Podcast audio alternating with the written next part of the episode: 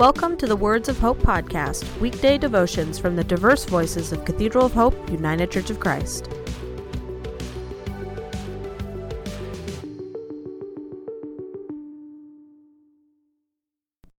Wednesday, August 5th, Donald Luke Day, and narrated by Lisa Henson.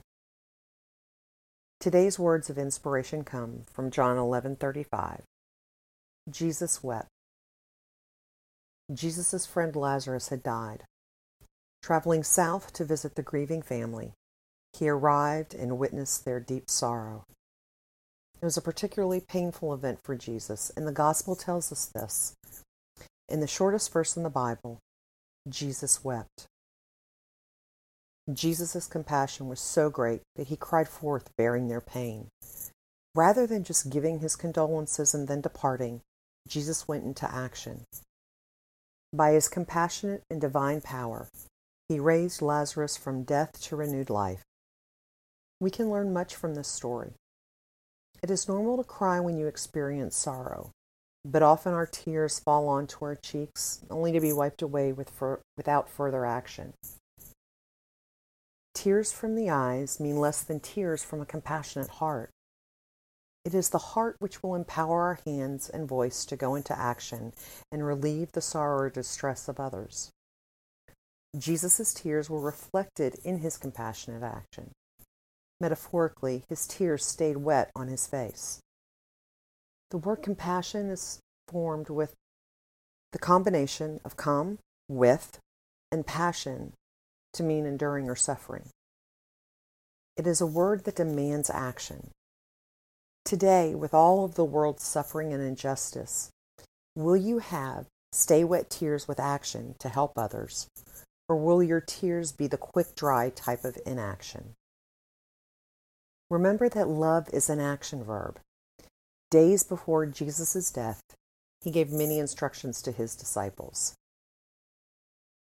I give you a new commandment that you love one another just as I have loved you. You should love one another.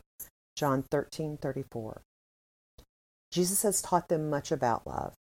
They had learned that the two fundamental principles for a God-pleasing life love God with all that you are and love your neighbor as yourself. But still that's a little abstract. Exactly how should they love others? To what extent? Jesus' response was that they should love others just as I have loved you. During the three years that they had been in ministry with Jesus, they had witnessed his constant and never failing acts of love toward others. He had given his whole self to love others in healing, teaching, blessing, forgiving, and feeding those in need. But even more important to his disciples were those private moments together with them when he demonstrated a humble, servant like love toward them and their needs. Gifts of love can be officially given with great fanfare, or that gift can be quietly given without notice or expected reward. Jesus was a servant Messiah. Likewise, we Christians are to follow his example, to love others, and to love them humbly. Let us pray. O Lord God, quiet my mind and open my heart to hear Jesus' words of encouragement for my spiritual life with you. May they deeply penetrate my life, transforming my decisions and lifestyle. I want to be ever more in harmony with your desires for me. Amen.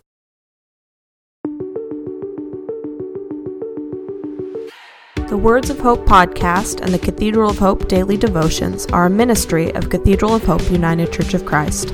To support this ministry, please subscribe to and share this podcast, follow us on social media, and donate through our website at cathedralofhope.com/give.